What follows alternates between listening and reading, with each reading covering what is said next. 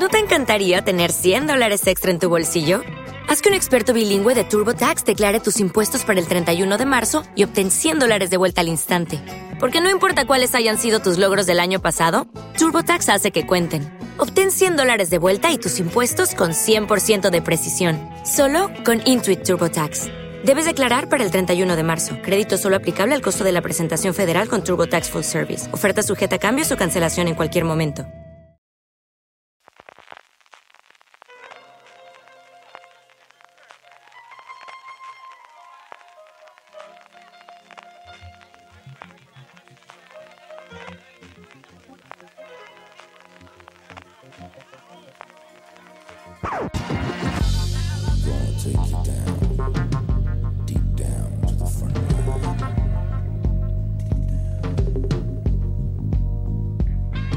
Hola a todos y todas, os damos la bienvenida a un nuevo FDS Review, el programa de fuera de series donde analizamos, comentamos y debatimos sobre nuestras series favoritas. Hoy os hablaremos de la segunda temporada de You, yo soy Valentina Morillo y para analizar esta serie de Netflix tengo conmigo a Marichu Olazábal, nuestra especialista en asesinos en serie. ¿Qué tal, Marichu? Muy buenas a todos, encantada con, el, con, la chapita que, que me vais colgando por la vida. Siempre saludaba.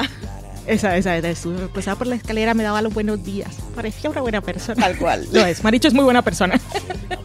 También tengo conmigo a Miguel Pastor, es el productor de los FDS Live, que nos falta bien en Fundación Telefónica, y él siempre encuentra el momento para devorar las series que le gustan, en este caso ha sido You. ¿Qué tal Miguel? ¿Cómo estás? Es verdad, y no es que tenga yo muchos momentos, pero sí, yo también saludo a los vecinos. Muy bien. Eso está bien, darle ejemplo, porque Miguel, aparte de tener su trabajo, ser el productor de los FDS Live, también tiene una niña pequeña en casa, así que demostrar buena educación con los vecinos es una cosa que está bien. claro. Como siempre en FDS Review empezaremos con un comentario y una valoración general de la serie, sin spoilers. Así que os invitamos a escuchar esta parte si necesitáis un empujón para poneros con la segunda temporada o incluso con la primera de You. Después de unos 10 o 15 minutos escucharemos una canción y ahí ya abriremos la veda a todo tipo de giros y revelaciones que en el caso de esta serie de Netflix, como supondréis, son muchos. Pero no os preocupéis que ya lo recordaremos cuando llegue el momento. Vamos a empezar entonces hablando un poco así en general de qué es You. Cuéntanos, Miguel, ¿cuál es la premisa? ¿De qué va esta serie? Pues si habéis llegado hasta aquí y estáis en fuera de series, sabéis quién es Dexter, pues eh, yo creo, siempre remito a Dexter porque esto es una actualización y seguimos la vida de Joe que, que es un señor que tiene una relación muy especial con las mujeres eh, y es bastante loco. Entonces tiene relaciones acosadoras. En la primera temporada eh, se desarrolla una... Voy a, voy a intentar no decir ningún, ningún spoiler para si no habéis visto tampoco la temporada, pero en las dos temporadas se desarrollan relaciones bastante tóxicas con las mujeres que él conoce. Y, y está basado en unas novelas de Caroline Neves y Kemnes y eh, yo creo que poco más puedo decir sin decir spoilers, porque como ya tenemos esta segunda temporada. Sí, me parece bien. Eh, ya comentaba Miguel que este señor era muy tóxico. Después de esa primera temporada, el protagonista, que es Ben Batley, la creadora, que es Sarah Gamble, que también está encargada de la serie de Magicians, por cierto, y muchos de nosotros nos sorprendimos al leer las reacciones de algunos espectadores, entre ellos Millie Bobby Brown, la protagonista de Stranger Things, que estaban encandilados con Joe Goldberg y lo veían como un héroe romántico, así como se veía él. Eh, nosotros pues, pues, sabemos que no es así. ¿Tú cómo ves esto, Marichu? Que, lo que quiero saber es si tú crees que la serie deja clara su postura al respecto o en realidad es tan ambigua que la gente pueda llegar a, a pensar que Joe Goldberg lo hace realmente todo por amor. La serie lo deja clarísimo y si bien en los primeros episodios de la primera temporada igual es un poco más bueno, menos directo, lo cual está muy bien porque hace que, vayas descubriendo capitas de, de, la locura y la obsesión que tiene el tío.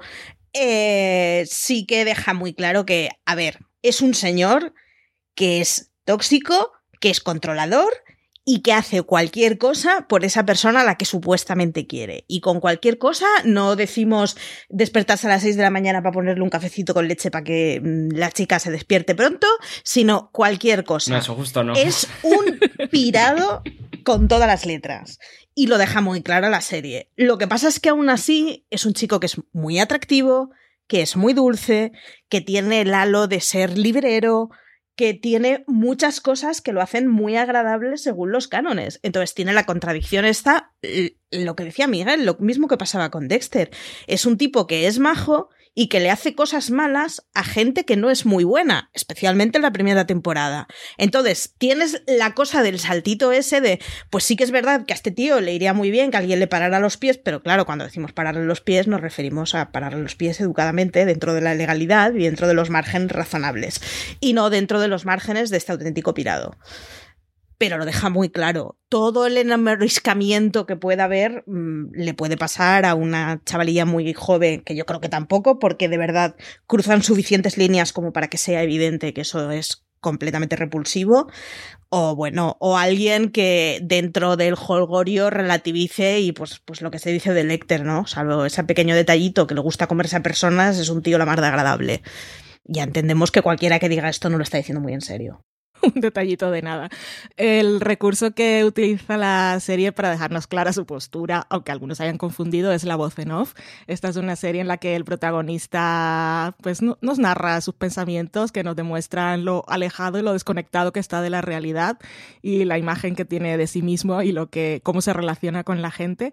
Pero la verdad es que está muy bien la voz en off en esta serie porque Penn Badley, si lo escucháis en la versión original, hace unas inflexiones que... Mm que queda muy bien el personaje, da un toque de ironía, que él no se da cuenta de, lo que está diciendo, pero que le da ese toque de humor negro que tiene la serie, que a mí fue de las primeras cosas que me conquistó en la primera temporada. Sobre esa eh, voz en off, ¿tú has notado alguna diferencia en esta temporada, en esta segunda temporada, Miguel? ¿Crees que hay más, que se mantiene? ¿Es algo que te gusta, que te gustaría que no estuviera? ¿Cómo te llevas con ello?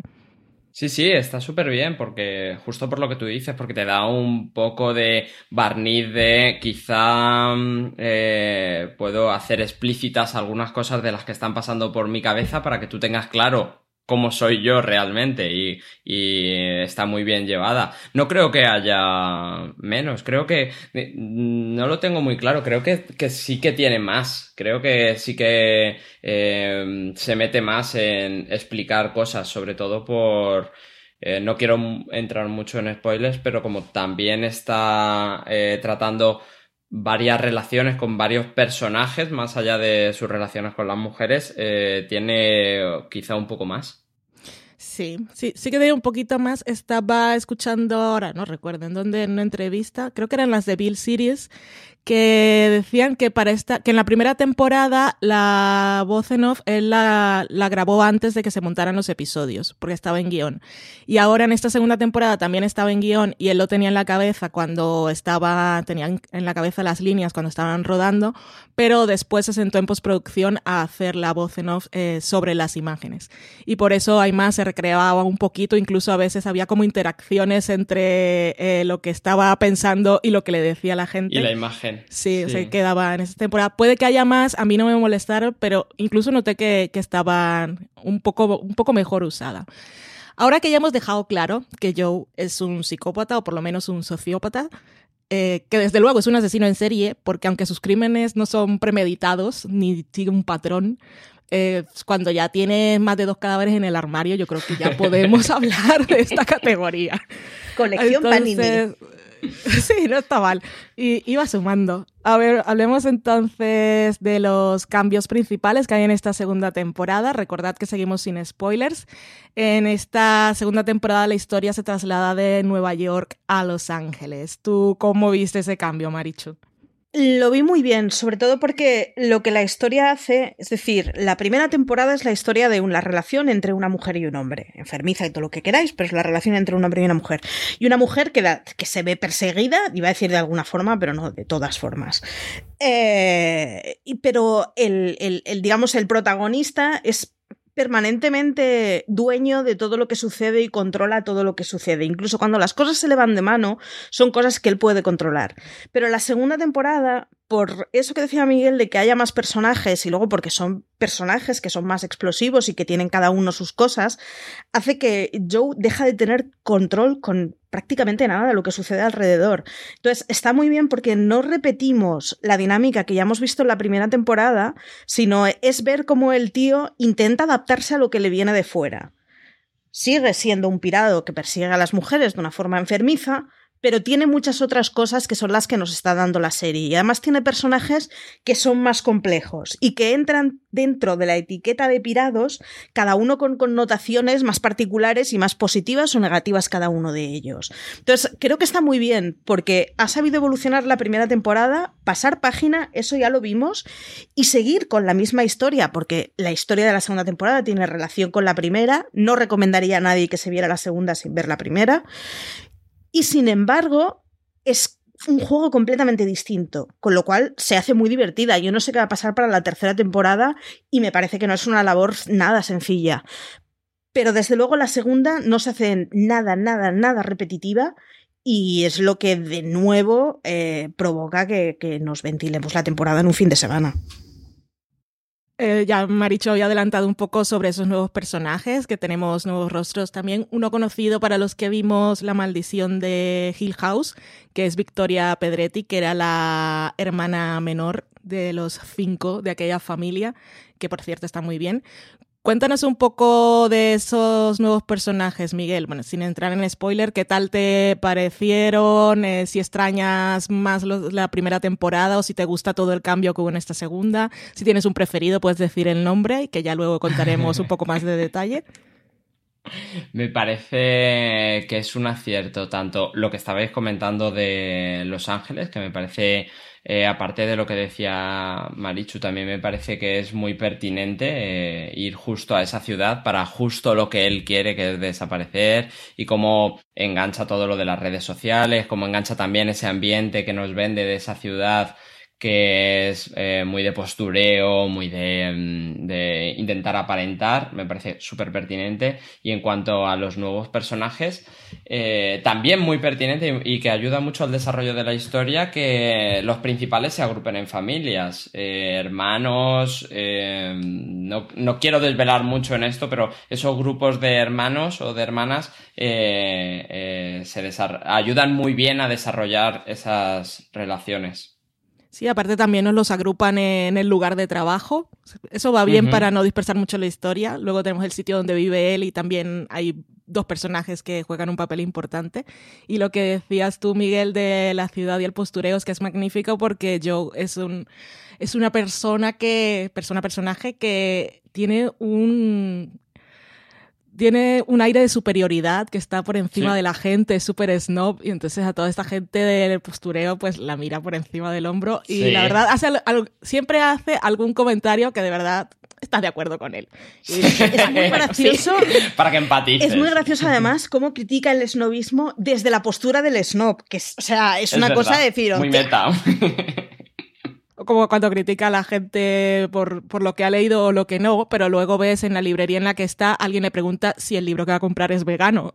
y él comienza a decir, bueno, lo han hecho el papel con los árboles. en fin, tiene, es que tiene, tiene unos puntos de humor la serie que de verdad es lo que la hace tan adictiva. Y a lo de adictiva, ya me habéis dicho los dos que os sigue manteniendo el nivel de enganche.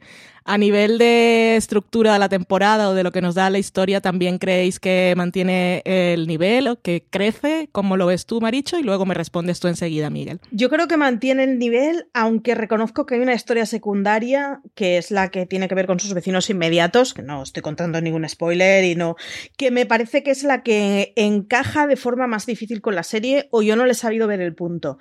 Pero por lo demás, o sea, sí que entiendo que sustituye a la figura a la que él quería proteger y protegía de una forma positiva, digamos, dentro de toda su perversión, que ya se hacía en la primera temporada. Pero me, ha parecido que es lo que aporta menos de todo.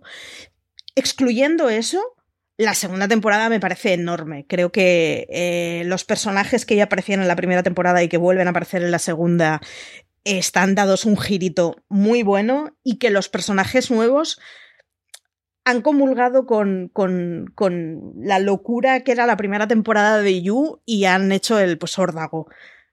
Eso de que aumente eh, la locura que teníamos en la primera temporada es difícilmente, o sea, era difícil de, poder, mm, digamos, servir y sin embargo, vamos, lo han conseguido completamente. A mí la segunda temporada me ha, gustado incluso más, eh, ya no solo porque como historia, que como historia creo que la primera temporada era más sorprendente, eh, sino porque tiene tan bien planificados todos esos plot twists y cómo meterte los dos, tres cada episodio para que no pestañes que, te engancha, te, te, hace que sea un producto rápido de consumir y te da lo que te está vendiendo.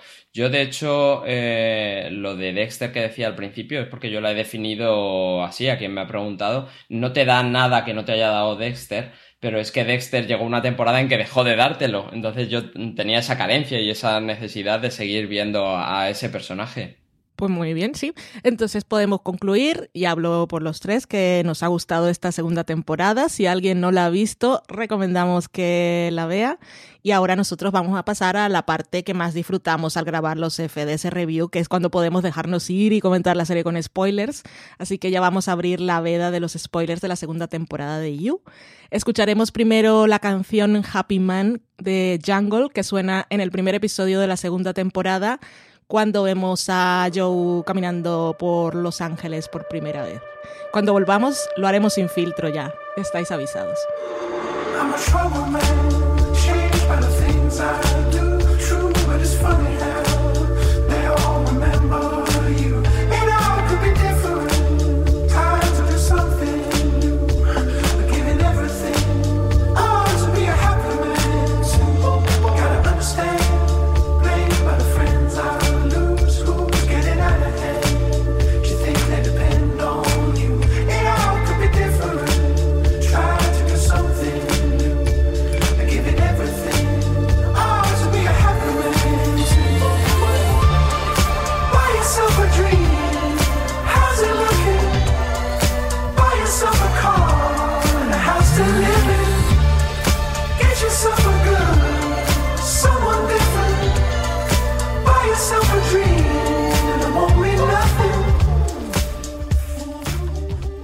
Ya podemos hablar de You con spoilers, ya no hay que mordernos la lengua. Lof está pirada, Lof está pirada. no te adelantes, no hagas spoiler de los spoilers. vale, ya, vamos a ordenadamente. Vamos a empezar por el principio, principio, porque a mí el primer episodio eh, me gustó mucho cómo está planteado y me sorprendió que dejaran una revelación para el final final. ¿A vosotros también nos llamó la atención o lo pasasteis por alto, Marichu? Sí, y yo reconozco además que el primer episodio lo cogí con cierta pereza. A mí me, daba un poco de pereza el nos van a volver a contar la misma historia de un señor que ahora stalkea a otra chica. Y me daba un poquito de pereza. Y sin embargo, en el, en el primer episodio de la segunda temporada, pese a que no ves nada de lo, lo grande que va a ser esta temporada y los, los loopings a los que van a llegar, sí que te da la sensación de, bueno, vale, lo que vamos a ver es una cosa distinta. Y en ese sentido, eh, consigue que con un primer episodio en el que te cuentan bastante poco, te atrape completamente con una temporada que luego te vas a ventilar del tirón. Pero es que si te das cuenta, o sea, el gran giro de Love está pirada, hasta el final no lo ves. Y sin embargo, llevas un montón de episodios entreteniéndote completamente y entrando perfectamente en la historia. O sea, es un girito que es magnífico, y la serie no tendría ese final de temporada si no fuera por eso, pero sin embargo, bueno, mm, hasta el momento has llegado sin, o sea, no es, pues te tienes que ver ocho capítulos hasta que la cosa tiene sentido, no va por ahí. Y en ese sentido, a mí la presentación de la segunda temporada me ha gustado mucho, la verdad. ¿A ti te gustó, Miguel? Sí, me parece muy interesante porque lo que dice Marichu, ¿crees que eh, durante, durante todos los minutos, menos el último de ese primer episodio, crees que la historia va a ser, eh, tiene que escaparse de ahí? Ahora las, se han dado la vuelta a las tornas y ahora eres tú el que, el que vas a sufrir una persecución de, de Candance, que, era como eh, un personaje que siempre estaba ahí en el trasfondo de esa primera temporada. Pero llega el final y no, realmente sigues haciendo lo que estabas haciendo. Sí, Él nos está intentando engañar o, y engañándose a sí mismo diciendo es que yo he cambiado, ya no voy a hacer las mismas cosas de antes. Y entonces no, parece que, ay, pero es que la vida me está poniendo esta mujer aquí. Y además se llama Love. y ella habla conmigo, yo no puedo evitarlo. Se llama Love, ¿cómo no, no voy a arruinar la vida? Son de esos mecanismos extrañísimos. Pero eso, tenemos que hablar de Candance, porque yo no sé vosotros, en la primera temporada me parecía tan claro que él la había matado, porque no sé si os acordáis yo me acuerdo vagamente, pero recuerdo que seguía funcionando la, el Instagram de ella, pero todo parecía como Photoshop y nadie sabía dónde estaba y era como que la ha matado y quiere que parezca que está viva en redes, pero nadie sabe nada sobre ella. Y de repente nos aparece en el último episodio y en el último de la primera y la vemos aquí en el inicio que está viene dispuesta a buscar venganza, pero luego conocemos la historia de verdad. Eh, ¿Cómo os quedasteis vosotros cuando vemos los flashbacks de ella cuando Joe le hizo lo que le hizo y, podía haber muerto realmente? Iba a la policía. ¿Alguno de los dos se acuerda de la conversación que tiene en la comisaría que una, una policía le recomienda qué es lo que tiene que hacer? La conversación es muy dura. además, es de esas cosas de, pues es que tienes razón, si es que no tienes ninguna prueba, si es que no hay nada que sustente aquello que estás contando. Es muy jodido. Y yo es una serie que, que, o sea, yo aviso, voy a decir 7000 burradas y voy a disfrutar el macabrismo hasta el final. Me niego a tomármela en serio, porque si me la tomo en serio, el personaje de Candance da auténtica lástima de la de verdad, de la de hija mía. Eh, si existiera el ojo por ojo, es una de esas situaciones en las que se podría aplicar y por aquí vaya mediante, qué suerte que la, la justicia no somos los iletrados como yo es una historia muy dura y es una historia muy difícil de digerir. Entonces, solo... Eh, you es una serie que solo puedes disfrutar si aceptas que lo que te están diciendo son unas macabradas y después ahora va a ir Candance y va a ir de más pirada a ella todavía. Porque es que si no, es, es, es muy duro lo que te están explicando y además eh, es jodidamente duro porque cuando ella está hablando con la policía es que realmente es eso. ¿Y qué tienes para probarlo? Absolutamente nada. Bueno, pues yo me lanzo para empatizar con Candance y a tope con ella y ojalá lo hubiera dado más a volver. Tú también vas con Candance, Miguel, eh, y si quieres puedes hablar también de la conversación que tiene con Love. O sea, ella realmente nadie le cree porque ay, es que el otro es el protagonista de esta historia y es tan buena gente y es ¿cómo va a haber hecho eso? No tienes pruebas realmente.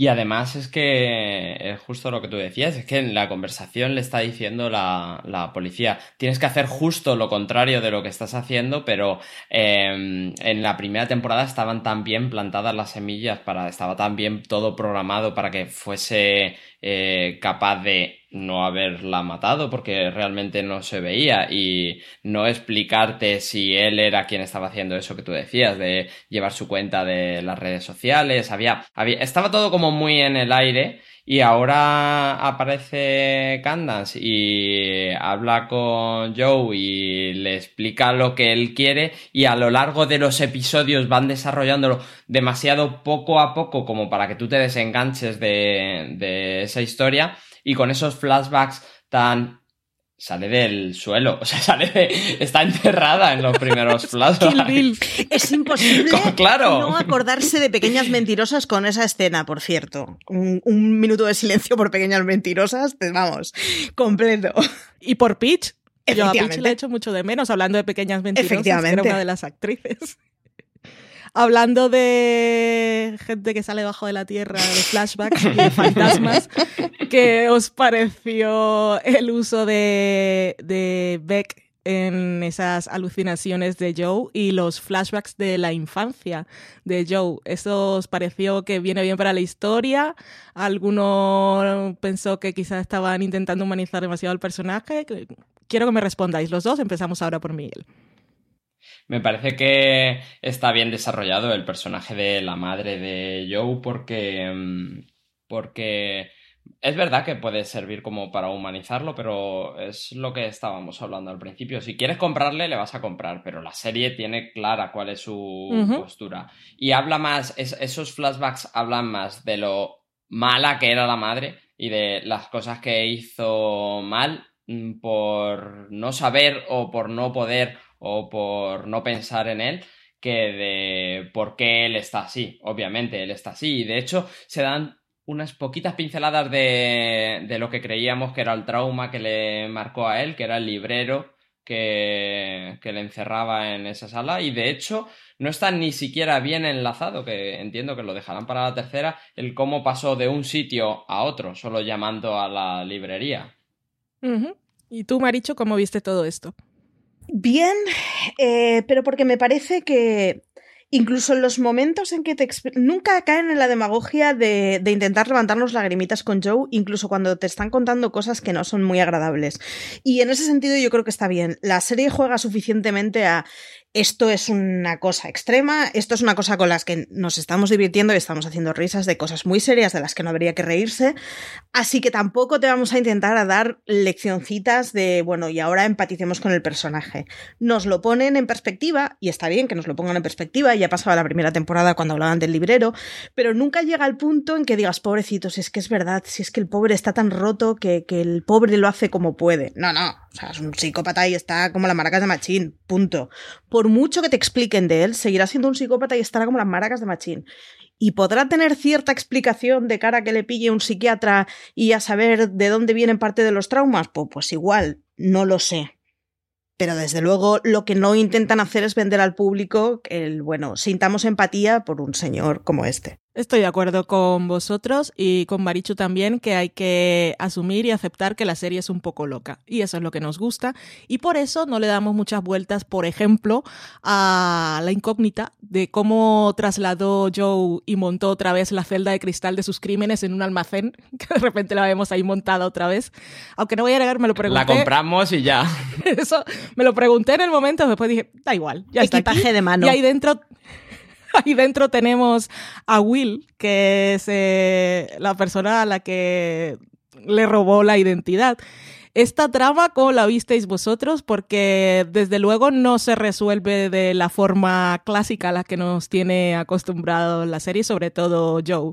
¿Tú cómo lo viste, Miguel? Para dar un pequeño hilo de esperanza a que Joe no va a ser. que sí, que sí se puede redimir y además sirve muy bien como como anclarte a a lo mejor esto es lo que puede pasar en la siguiente la siguiente ocupante de esa caja. Eh, me gustó me gustó porque porque sigue la línea de lo que te está contando la historia. Es él justificándose por qué los demás tienen que sufrir para que él viva el amor el amor, lo más importante. ¿Tú, ¿Y tú qué tal, Marichu? ¿Te gustó esto de Will y que al final lo dejara ir y, y viéramos que, que, hablaban por Skype al final? Total, es muy inverosímil, es muy loco, no tiene malditos, maldito eh, lógica y por lo tanto me encanta y lo abrazo. O sea, yo hay... En las series mamarrachas, cuanto más inverosímiles sean, más me gustan. Y el rollo de un tipo se enamora por internet con una, no recuerdo de dónde era, pero era, vamos, lo del príncipe africano diciendo que me tienes que adelantar mil euros para poder cobrar una herencia millonaria de cajón. Y luego resulta que la tipa existe, que vive en un lugar paradisíaco. Es como, nada tiene sentido, nada es verosímil, nada podría ser real. Me encanta. Porque son precisamente esos extremos completamente locos los que te dejan claro que Yu no pretende explicarte absolutamente nada sobre los funcionamientos humanos. Es una caricatura. Punto. Y tomémosla como lo que es. Y entonces, en ese sentido, a mí el personaje de Will me parece que está muy bien, porque es que incluso cuando está encerrado, es, o sea, es como si le hiciera terapia al otro. O sea, secuestrado haciendo terapia al secuestrador. Es como, ¿pero qué me estás contando? Y es que funciona, funciona muy bien porque es un desparrame y además es de esos secundarios, teníamos en la primera temporada el librero, tenemos en la segunda Will, que son tíos majos, que son tíos alocados en cada una en su cosa y que, que hace que, que abraces más la serie porque al final no es únicamente la egolatría de un solo protagonista. Sí, y Will, gracias a Will, nos quedamos de regalo con esa escena en la que le cortan el dedo a Joe.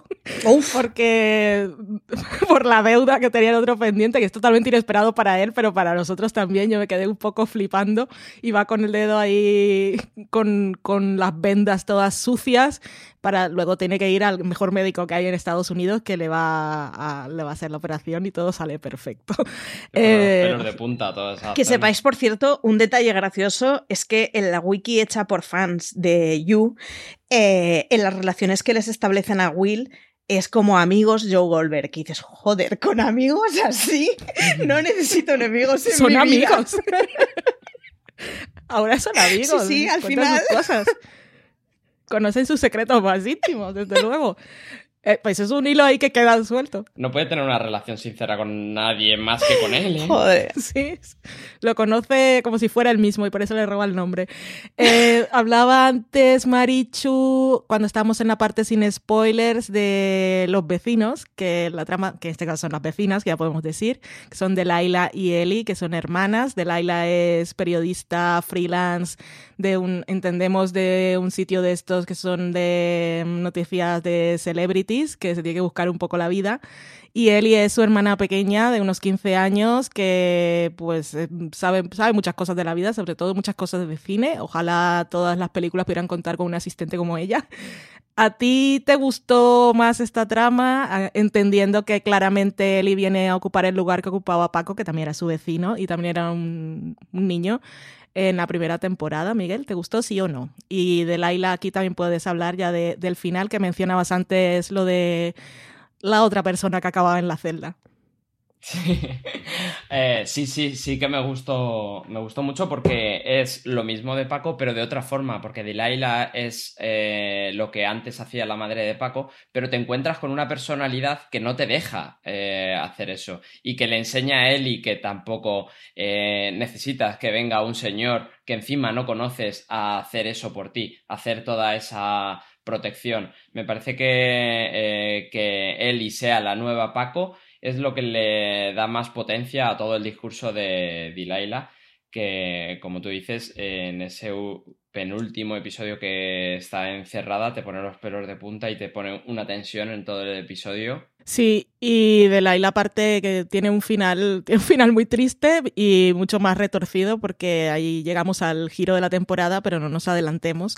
Estamos ahora con Eli que, y de Laila que nos da pie a otra cosa. Hablabas tú antes de Dexter, Miguel, que lo usas como referencia, pero incluso me gustó porque en esta temporada dentro de la serie usan Dexter como referencia, o sea que estamos conviviendo en el mismo plano sensorial de la serie You.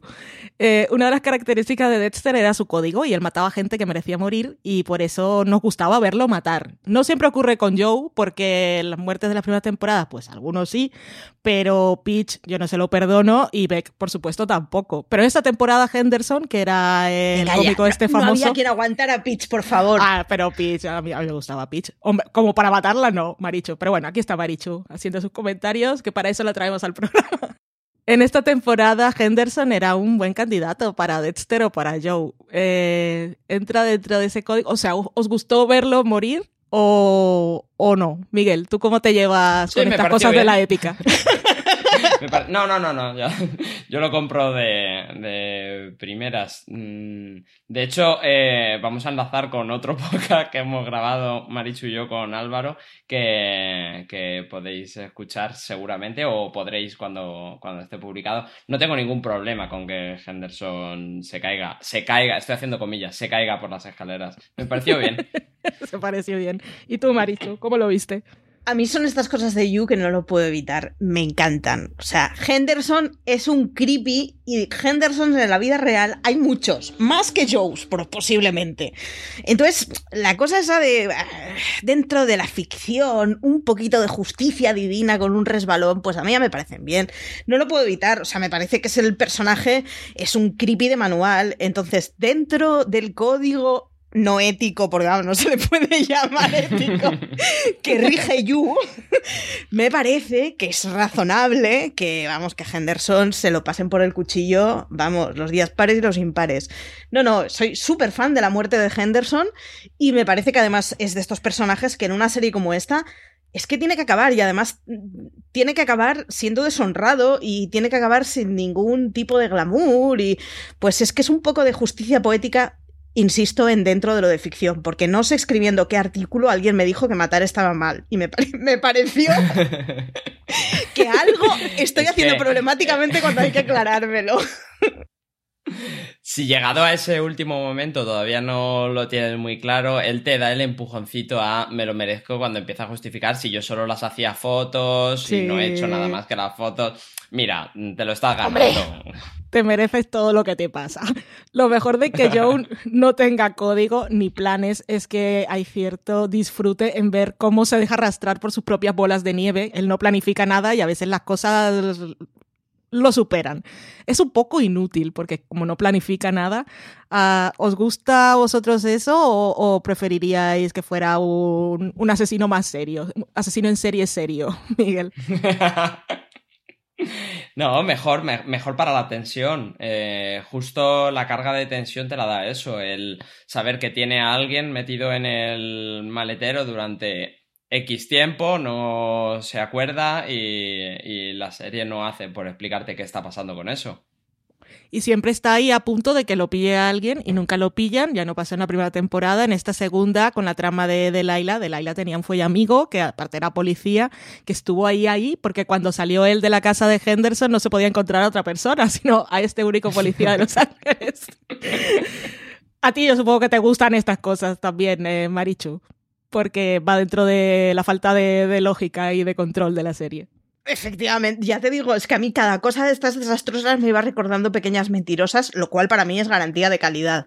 Entonces, o sea, todos estos incentivos me parecen maravillosos. Y, y en You, además, creo que en You explotan mucho el ser la versión rompetechos de Dexter en muchas cosas. Es, es todo, o sea, pues es eso, ¿no? Joe se equivoca muchas veces, no hay más policías en Los Ángeles que ese. Es como, bueno, pues nada, nada tiene el sentido que debería tener, y en otra serie estaríamos diciendo que es mala precisamente por esas cosas. Lo que pasa que en You eh, la pérdida de realidad es lo que hace que, que, todas esas cosas sean maravillosas y todo tiene que ser un mismo patio de escalera. Los Ángeles es muy grande para que coincida que Henderson es amigo de toda la gente que aleatoriamente has conocido en tu ciudad nueva. Nada tiene sentido, pero es un poco pues lo que le pedíamos, al final lo que decías tú, ¿no? La jaula que la puso como equipaje de mano en Ryanair o cómo lo hizo. Pues qué más da, si es que es igual, de perdidos al río. Es verdad, qué más da. No, no importa.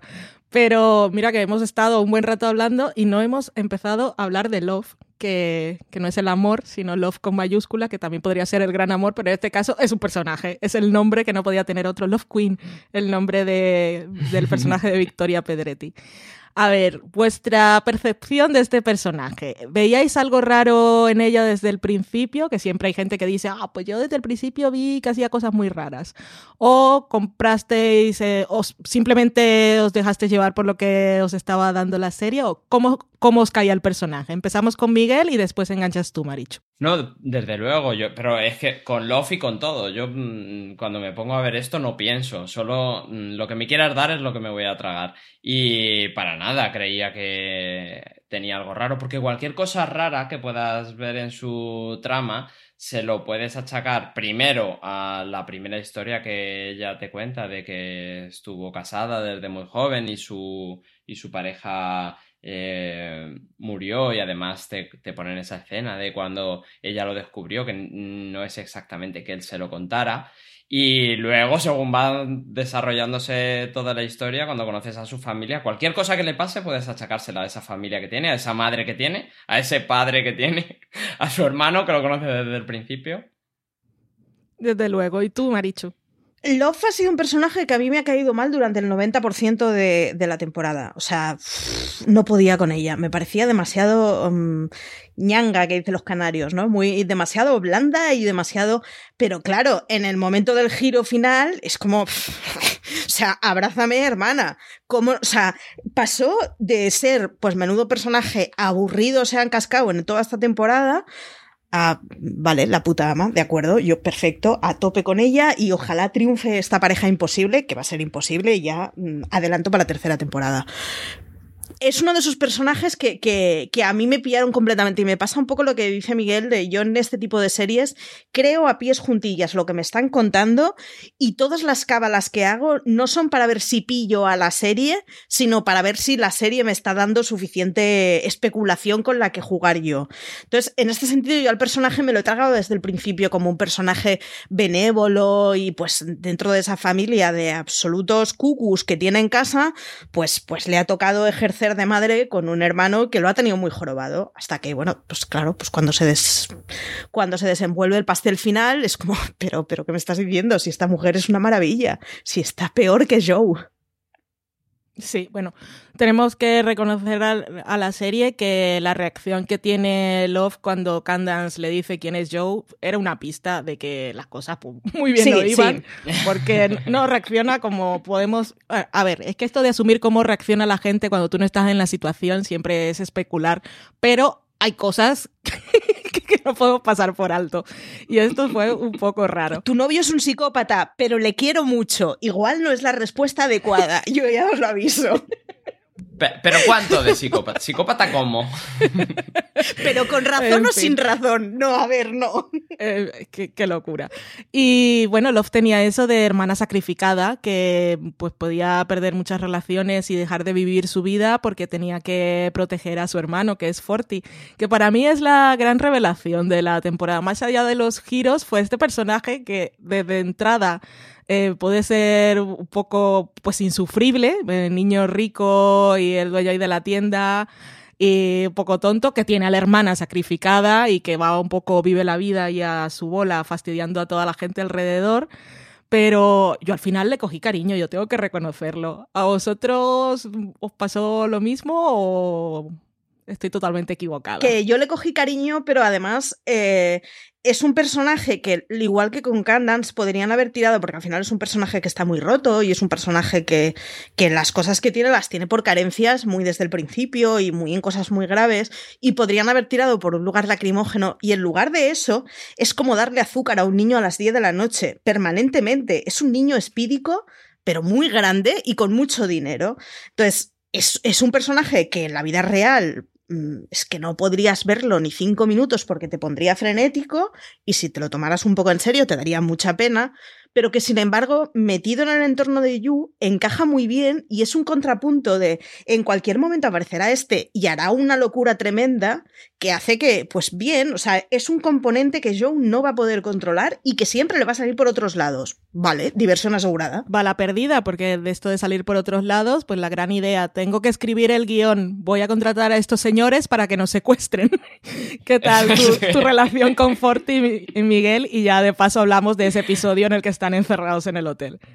Sí, es que me ha gustado mucho Forti. De hecho, eh, eh, su final es un poco eh, poético porque es el único que es un poco distinto y el que... distinto en plan loco, sí, pero, pero también es verdad que en esa locura le coges mucho cariño y al final pues tiene que acabar como no acaban el resto. Eh, eh, no cuando a Just le cruzas o cuando Yu lo decide, sino cuando Joe eh, lo decide, sino cuando sino cuando te intentas imponer e intentas que todo acabe hacia, hacia el final de esa segunda temporada y pues ha tenido que pasar. Es verdad que su hermana nos daba pinceladas, ahora claro, una vez vista, de por qué tanto, tanto empeño en que tienes que proteger a tu hermano de lo que es su vida. Bueno, pues luego llegaremos al final y, ahí se explica el por, qué, el por qué esa tenía esa relación.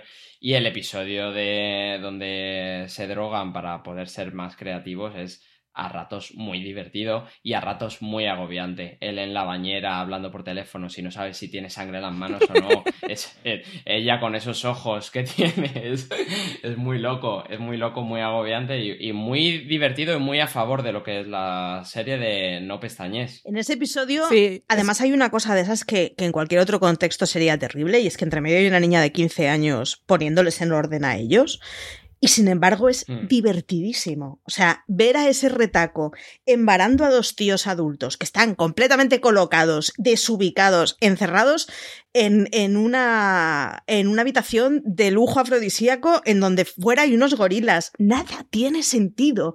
Es una puñetera locura. Pero es que funciona precisamente por eso. Y es la cosa de decir, o sea, si me paro un minuto, primero llamo a la policía y segundo me agobio. Pero es que es igual, a tope con ello. Vamos a ver hasta dónde llega esta locura de episodio.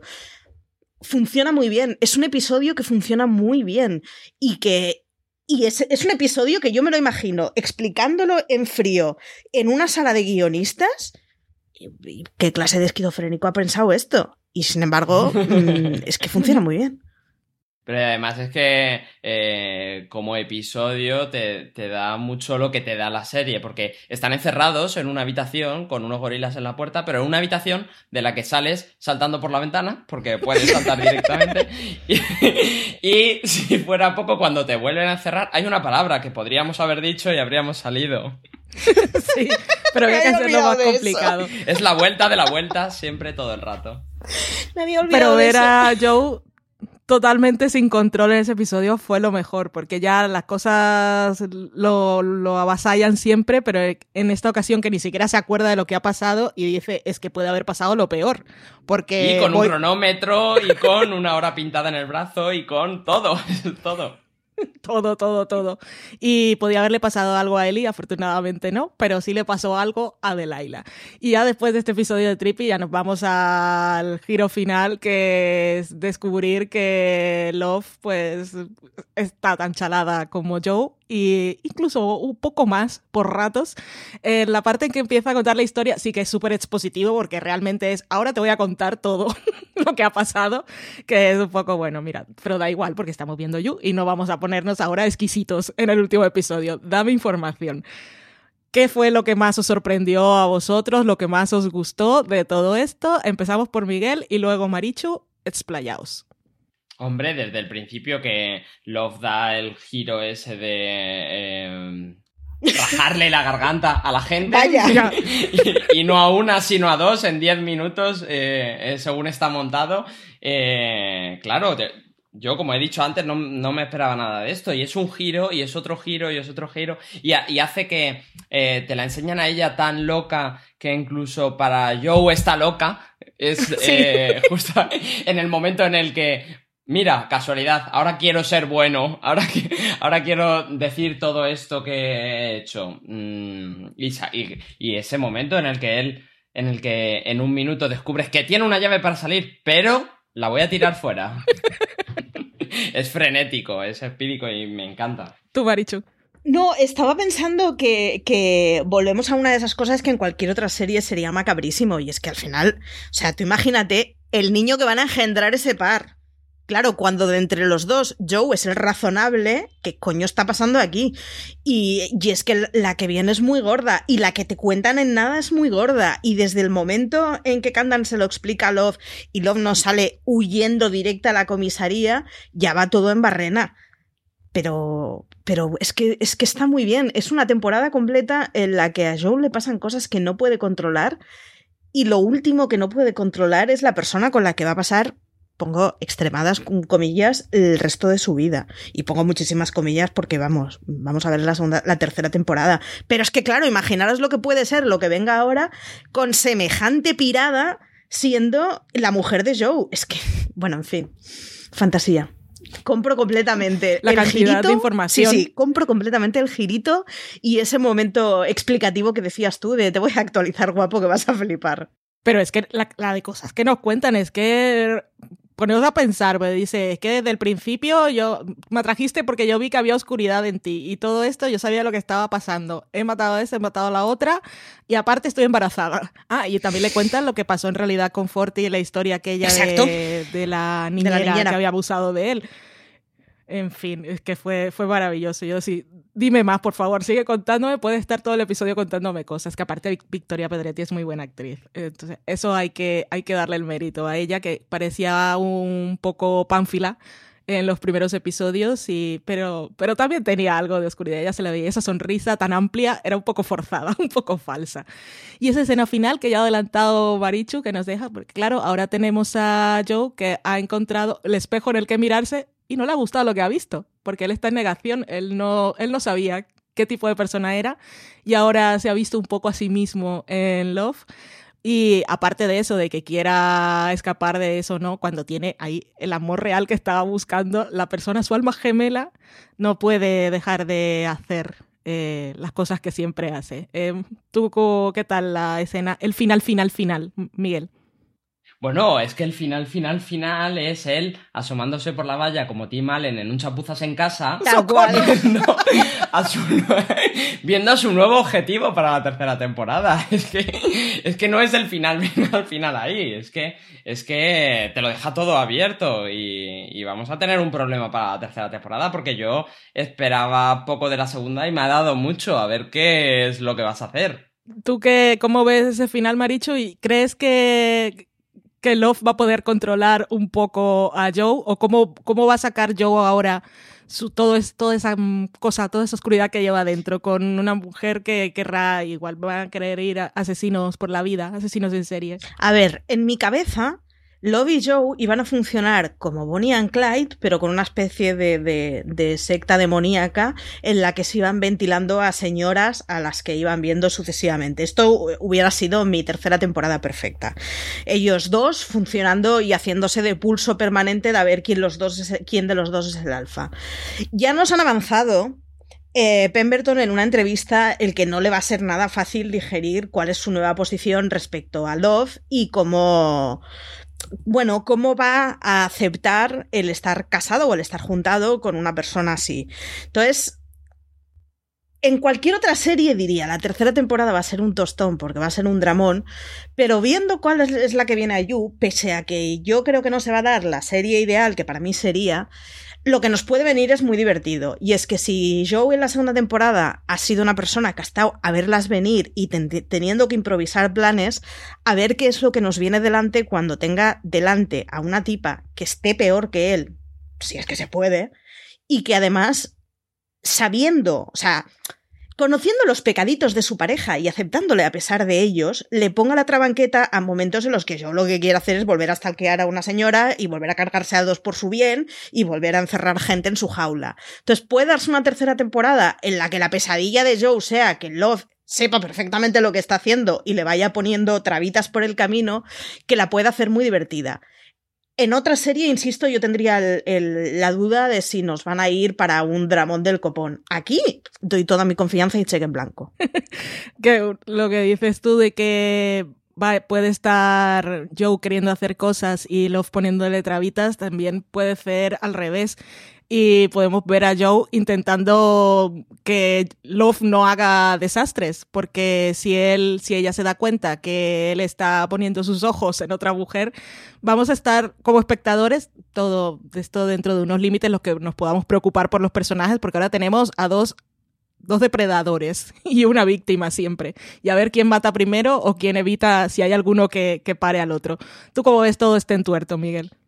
Y además esos personajes que tú fíjate si Yu es potente con sus protagonistas, que tenemos los amigos de ella, de los que no hemos hablado nada. Sí, es verdad. Muchísimo desarrollo y eh, sobre todo él como el, amigo como catalizador de Joe cuando le hace eso de pincharle y lloras. Sí. Eso fue el sustituto que tuvimos aquí de sentaríamos a Joe a hablar con un psicólogo, que no sería el de la primera temporada, porque él no iba a que lo vieran como paciente, sino a ver quién se estaba tirando a su novia. Mm. Perdón por hablar así tan claramente. y, aquí tenemos esta sesión de que, con las piedras le toca el alma, que lo hace llorar. y, le pincha llorar. No tiene desperdicio. qué maravilla. Hay mucho desarrollo en esos personajes. sí, es verdad, no, no me acordaba de ellos. Y estamos obviando entre medio el tema de dos psicópatas y un bebé. Ojo, porque para la tercera temporada ahí hay un crío. O sea, yo pensar que entre medio. A ver, Joe es un tío que lo hace todo pensando que lo hace bien y que lo hace por amor.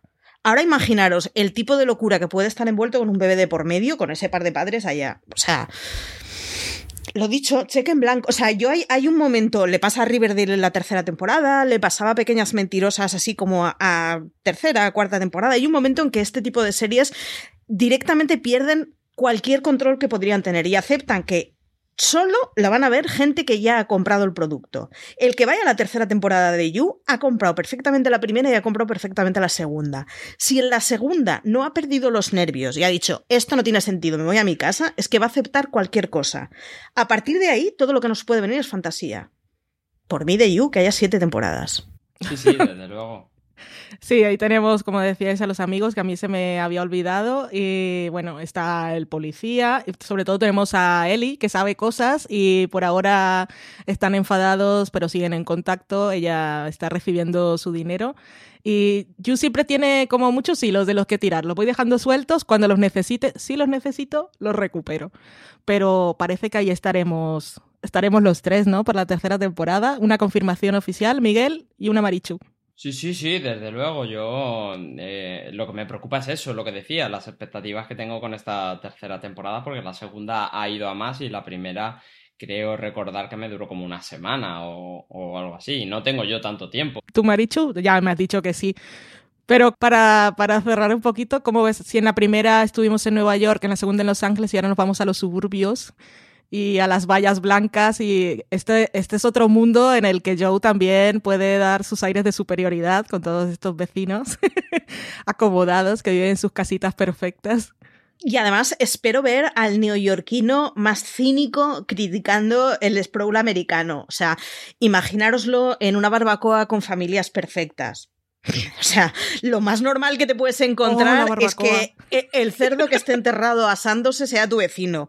No, no, eh, de verdad que creo que el potencial que tiene una tercera temporada es muy descacharrante y es muy de perder cualquier tipo de norte. Así que nada, vamos a ver qué es lo que pasa con la baja densidad americana, que puede dar mucho, porque si ya en las series controladas suelen dar escenas muy divertidas, pues aquí sin ningún tipo de control ni orden puede ser maravilloso. pues quedamos entregados a esta segunda temporada de You, esperando la tercera, que no lo hemos dicho, pero sí hablamos de una tercera con tranquilidad porque Netflix renovó la serie prontito, prontito, que es, una, es uno de sus fenómenos y no lo iba a dejar escapar. Y con esto damos por cerrada nuestra charla sobre la segunda temporada de You. Si os habéis quedado con ganas de leer cositas sobre la serie, en nuestra web tenéis varias críticas y artículos. Tenéis, por ejemplo, un artículo de 10 curiosidades que escribió Marichu y también qué puede pasar en la tercera temporada. También tenemos uno sobre diferencias entre el libro y la adaptación de, de Netflix, que hay varias y bastante curiosas, y por supuesto las críticas de la serie. Para más información sobre You, todas vuestras series favoritas y las que os falta por descubrir, visitad fuera de y buscad todos los programas en nuestro canal de podcast. Os podéis suscribir a nuestro contenido en audio en iTunes, en Apple Podcasts, Evox o en vuestro reproductor de confianza. En cualquier sitio. Si vais a Google y ponéis fuera de series, ahí os sale todo, sin problema. Gracias, Miguel. Muchas gracias a ti, a vosotras, por darme este rato de charla sobre You. Y gracias a ti, Marichu, también por venir. Nada, a ti por pastorearnos y un, un placer hablar de este locurón de serie. Y gracias a todos vosotros por escucharnos. Como suele decir CJ Navas, tened mucho cuidado ahí fuera. No vaya a ser que os crucéis con un Joe. Adiós.